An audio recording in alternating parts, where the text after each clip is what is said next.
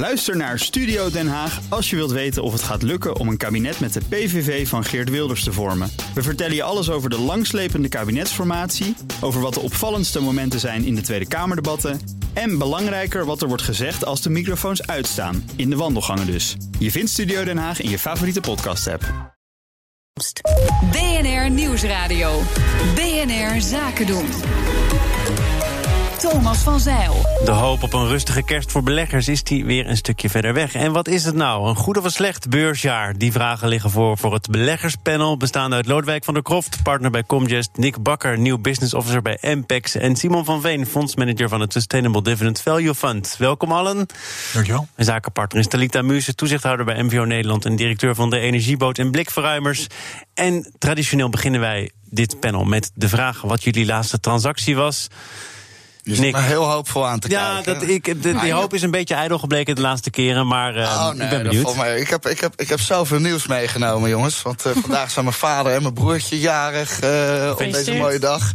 Eh, we zijn met Ampex door 100 miljoen euro heen gegaan. Dus dat was ook een leuke feestelijke afsluiting. En eh, vanaf 1 januari ga ik een eigen bedrijf beginnen. Dus eh, ik gooi het er even in, alle drie.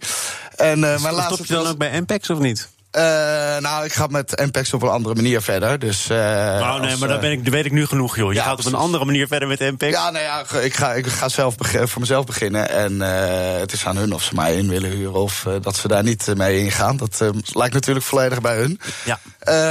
En het aandeel wat ik het laatst gekocht heb. Oh ja, dat was is, mijn vraag. dat was je vraag. Dat was Lumber Liquidators. Dat is een Amerikaanse retailer. Gespecialiseerd in hardhouten vloeren. En die maken een verlies van zo'n 6,7 miljoen op jaarbasis. Maar ze krijgen nu geld terug van de Amerikaanse overheid. Eh, omdat zij uitgezonden worden voor die, eh, die tarieven van 25% Voor op de die importtarieven van, eh, van Trump.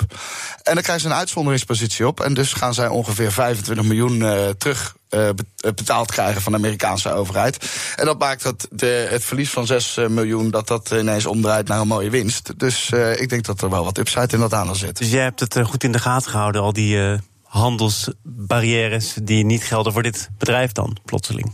Nou ja, ik, eh, ik kwam toevallig via eh, Twitter kwam ik dat bericht tegen. En met de verklaring Twitter, ja? Dat is de manier waarop je dit zou kunnen... Ja, je kan het ook via Bloomberg doen, maar dan moet je 2500 euro per maand voor betalen. Dus dan is Twitter wel zo eh, goedkoop.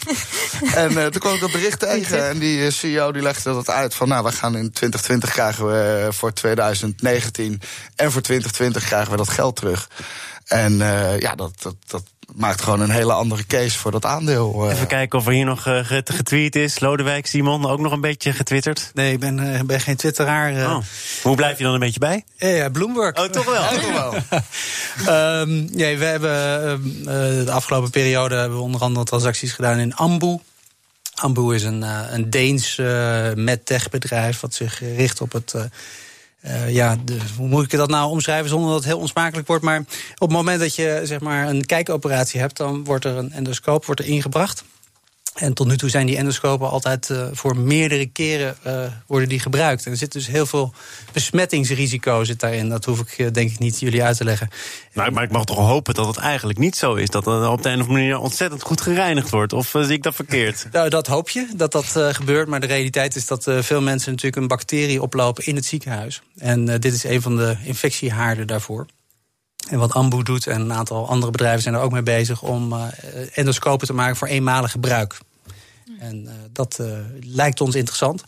Eh, dus eh, vandaar dat wij... eh nou, dat Ik, ik ben eens nog steeds in shock dat er bij het endoscopie dat dat vaker wordt gebruikt, die instrumenten. Ik heb er Ja. ook wel eens een gehad. Dus, ja, sommige dingen wil je gewoon niet nee, dit weten. wilde ik echt niet, dit had ik niet willen weten.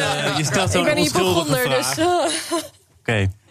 Eh, nou, Simon, kom Ja. daar maar eens overheen. Ja, nee, eh, ik heb toevallig ook een eh, Deens bedrijf meegenomen. Ehm, ik heb aandelen Ørsted gekocht. En dat is de ehm, Deense bouwer van eh, windmolenparken op, op zee met name. In Nederland bouwen ze op dit moment aan Borselen 1 en 2 voor de Zeeuwse kust. En ehm, zij doen dat ook in Duitsland, Denemarken, Verenigd Koninkrijk... maar ook in Amerika en Taiwan onder andere. Ehm, daar zit ja, heel veel groei nog in de komende jaren. Op dit moment 12,5 miljoen mensen die groene stroom kopen bij Ørsted.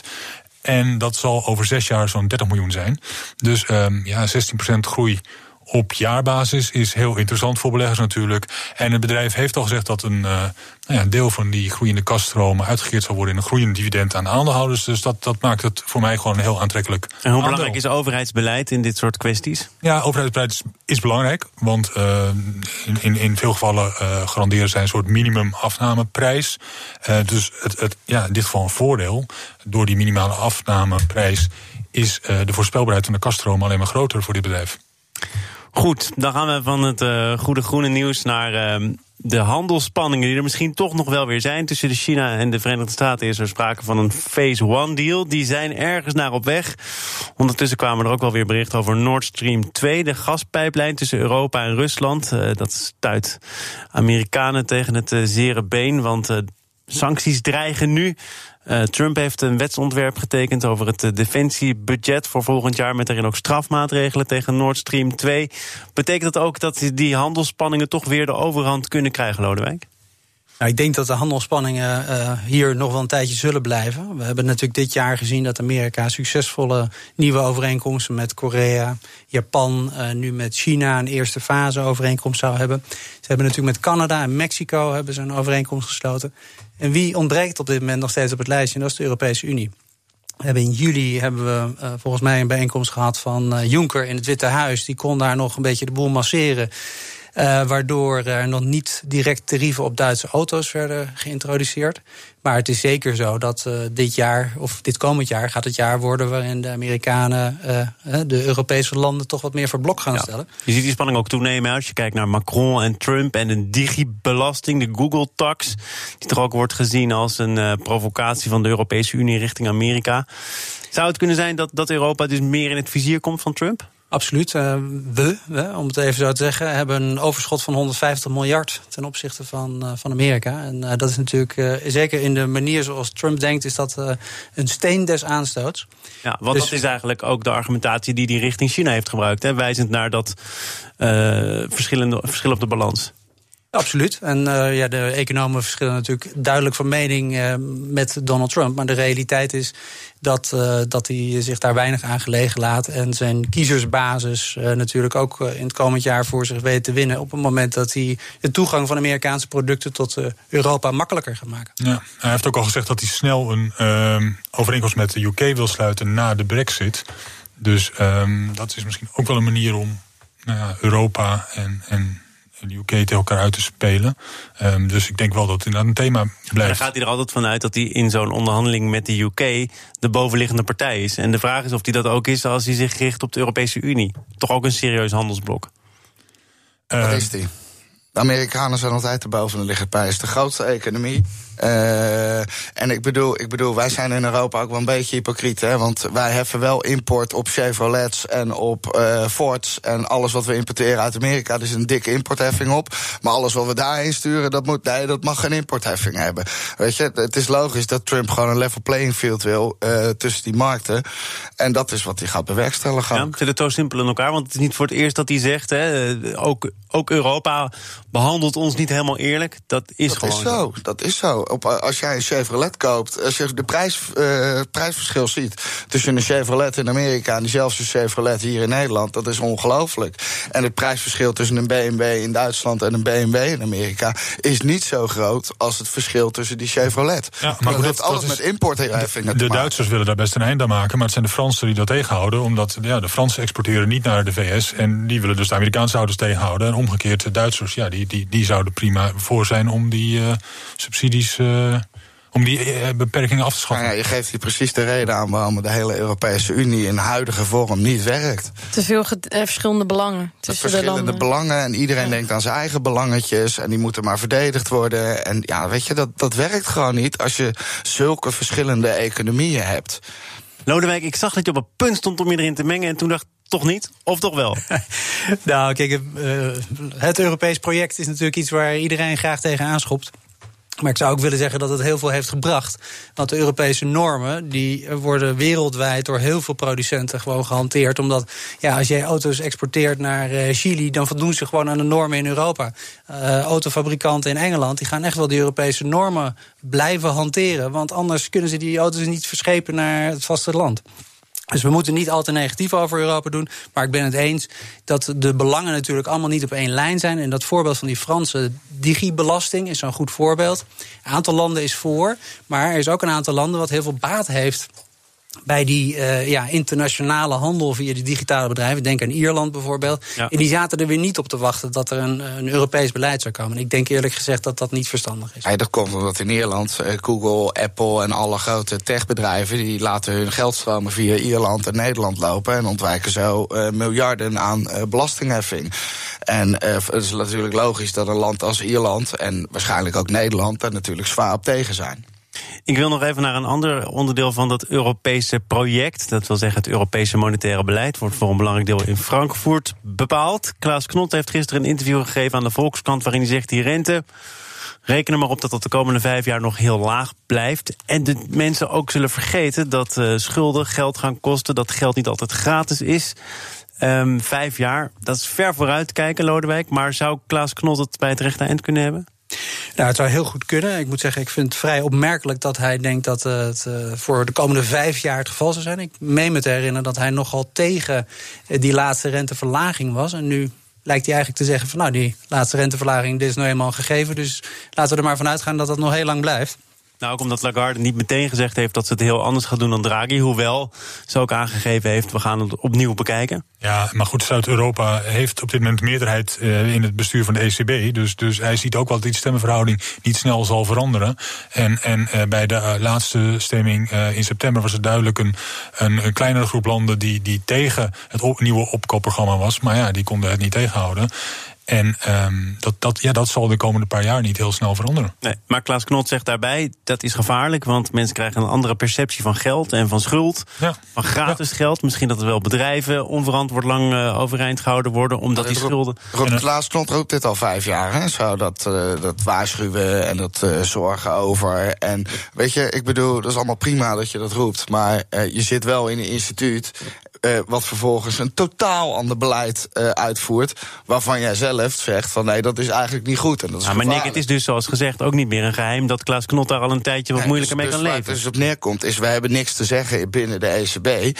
Uh, en dus, en nu hebben we een, een, een voor fraude veroordeelde crimineel als ECB-president. Oh, oh, okay. oh, oh, ja, nou, dat ja. is gewoon. De sfeer zit er goed in vandaag. We hebben een voor, voor fraude veroordeelde crimineel als ECB-president. Die al aangegeven heeft zelfs uh, klimaatverandering als, als reden te, te gebruiken om maar die geldpers aan te zetten. Aanvullend uh, wilt u ah, daar naar kijken. Het is, gewoon, het, is gewoon, het is gewoon totaal gestoord wat daar gebeurt. Echt, het, waar, waar die mensen in leven, in wat voor wereld. Ik nou, Nick, moet je toch naar Amerika verhuizen, hè? want die uh, hebben daar helemaal niets mee. Dus, ja, ja, dat, uh, dat is maar goed ook. Want, is jou, wordt jouw bedrijf is binnenkort gevestigd in, in de US?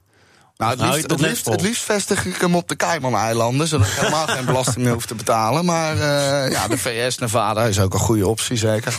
We kijken of uh, Nick nog uh, tot bedaren komt tijdens de BNR Nieuwsradio.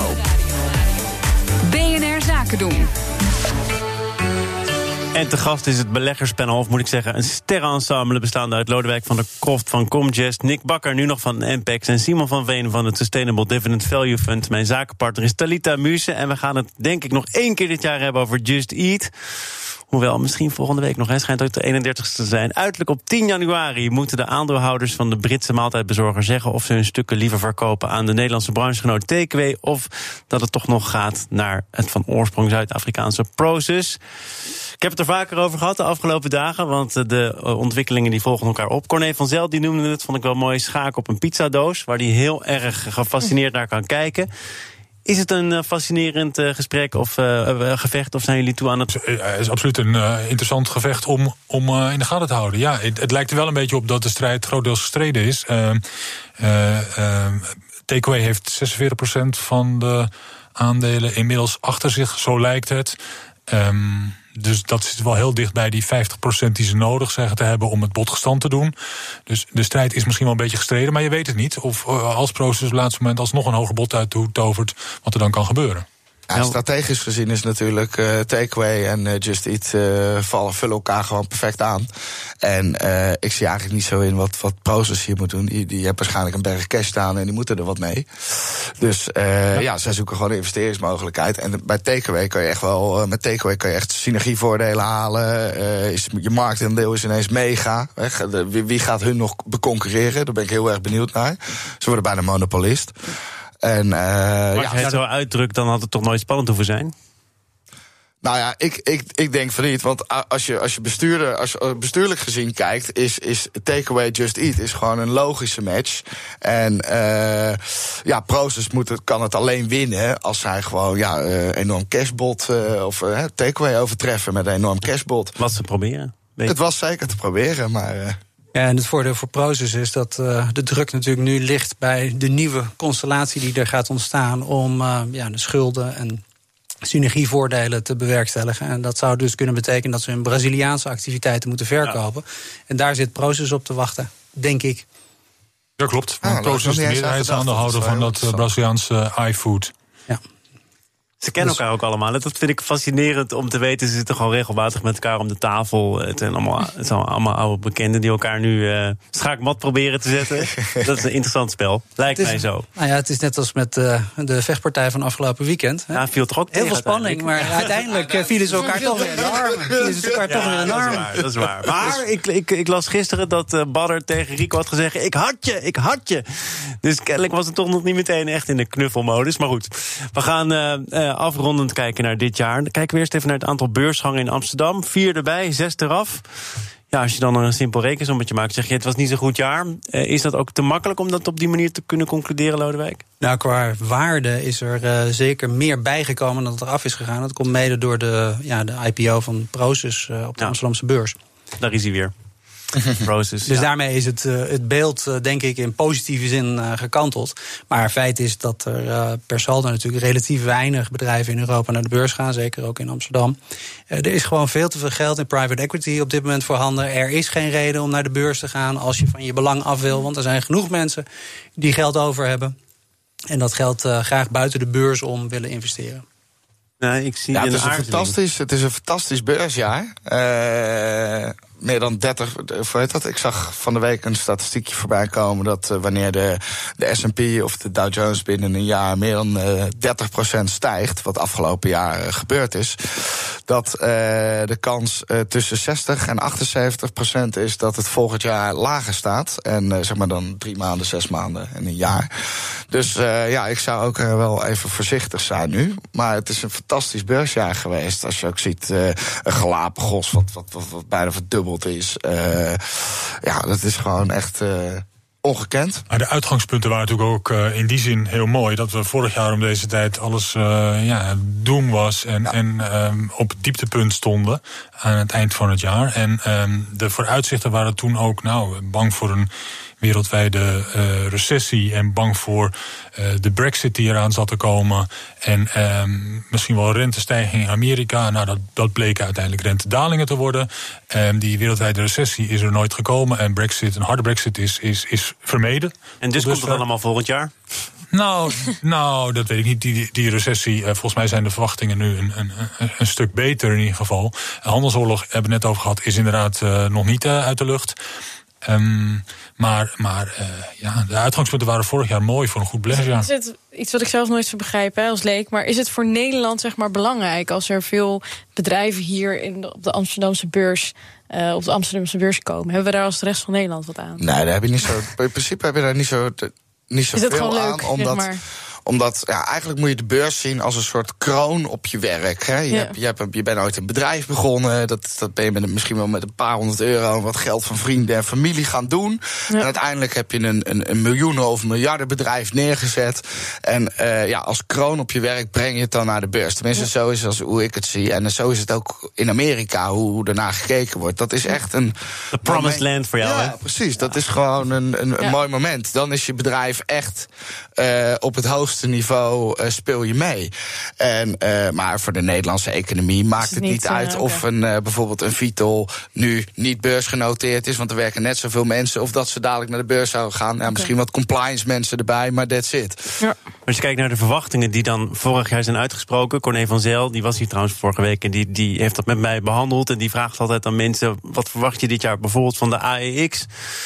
Nou, de verwachting was gemiddeld volgens mij net iets boven de 500 punten. Daar zouden we dan nu staan. Ja.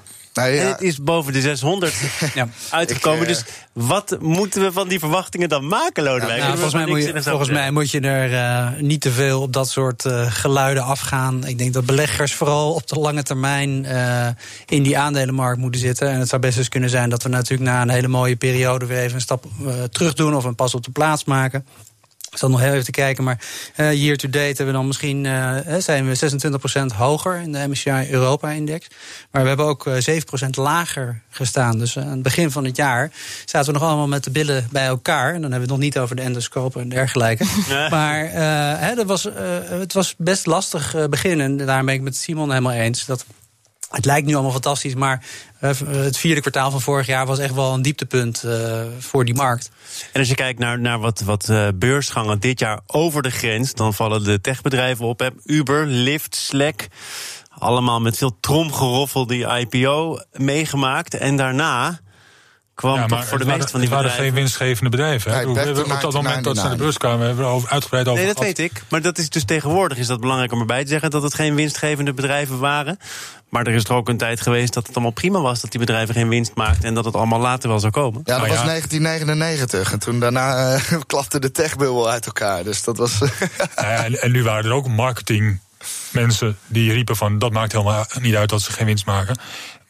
Maar eigenlijk maakt dat natuurlijk wel uit. Zeker als je elkaar beconcurreert in zo'n markt. En, en, en denkt uh, weg te kunnen komen met, met allemaal geen winst maken. Dat, die... Maar is het dus iets veranderd dat dat niet meer kan? Of is dat inderdaad al heel lang uh, bijna onmogelijk om daarmee weg te komen? Het is niet zo lang vol te houden in ieder geval. Nee, maar ik, kijk, waarom... ik, denk dat, ik, sorry, ik denk ja. dat het beeld uh, dat het wel een beetje gekanteld is in de loop van het jaar. Je hebt eigenlijk na Uber is, is die sfeer een beetje ontstaan van jongens, er moet wel iets uh, onder de streep overblijven. Ja. En uh, dat mensen ongebreideld willen betalen, ook voor winstgevende bedrijven, zag je bijvoorbeeld in uh, de beursgang van Budweiser, uh, Asia Pacific, waarin ja, in eerste instantie veel te veel werd gevraagd. Dus moesten ze opnieuw moesten die prijs vaststellen en toen was er wel voldoende vraag. Ja, WeWork is natuurlijk ook een heel mooi voorbeeld wat, wat, wat hè, op, op, op een omzet van 2 miljard, miljard verlies draait. Softbank riep, het is 50 miljard waard. Toen kwamen Goldman, Morgan Stanley kwamen er overheen rollen met 90, 100 miljard. En uiteindelijk moet het op een waardering van nog geen 10 miljard gered worden door Softbank. Dus dat geeft ook wel aan dat inderdaad als jij, als jij alleen maar verlies maakt en er is ook geen. Uh, hoe zeg je dat? Uitzicht op, op, op winst de komende jaren. Dan word je gewoon afgestraft. En beleggers zitten er ook niet meer op te wachten. En om even terug te gaan naar Uber. Waarom is Uber zo verlieslatend? Dat komt omdat die taxiritjes te goedkoop zijn. Uber is gewoon een bed op een, op een ja, eigenlijk op een, uh, op een recessie. Want mensen willen, gaan dan voor uh, enorm lage prijzen gaan ze in een auto stappen om mensen rond te rijden. Dus de enige manier waarop Uber winstgevend kan worden, is eigenlijk als mensen geen goed betaalde banen meer hebben. Want dan gaan ze in zo'n autootje stappen en gaan ze uh, mensen rondrijden voor een enorm lage prijs. Want ja, je moet toch brood verdienen. Hoor ik nu al je nieuwe functie, uh, Nick, uh, die, die je gaat aankondigen? Uber, Uber, Uber, in ieder geval niet, denk ik. Oké, oké. Okay, okay. Heren, leden van het panel, dank voor jullie komst, Talita. Fijn dat je mijn zakenpartner wilde zijn. Lodewijk van der Kroft was hier van Comgest. Nick Bakker, volgend jaar. Voor zichzelf. Ja, ja. Wat wordt de naam van je bedrijf? Uh, Bakker Financial Content and Services. Hoe kom je erop? Ja, mooi. Ongelooflijk. Hè? Goed, hè? En Simon van Veen van het Sustainable Dividend Value Fund. Fijn dat jullie er waren. Morgen en overmorgen dan ben ik er niet. Dan uh, ga ik kerst vieren. Vrijdag dan is hier, en dan ben ik er trouwens ook weer... Biense Dijkstra, directeur-eigenaar van het Friese bouwbedrijf Dijkstra Draaisma. Hij werd dit jaar door vakblad, vakblad Cobouw uitgeroepen tot bouwpersoon van het jaar. Nou, blijf luisteren, Nick. Ja, dan ga ik zeker luisteren. Ja, dat vind ik interessant. Nieuwsroom, dat is het volgende programma op BNR. Dat is na de uh, nieuwsupdate van twee uur onze dagelijkse podcast van het FD en BNR. Een hele mooie kerst en tot vrijdag. Ook Bas van Werven vind je in de BNR-app. Ja, je kunt live naar mij en Iwan luisteren tijdens de ochtendspits. Je krijgt een melding van Breaking News. En niet alleen onze podcast Ochtendnieuws, maar alle BNR-podcasts vind je in de app. Download nu de gratis BNR-app en blijf scherp.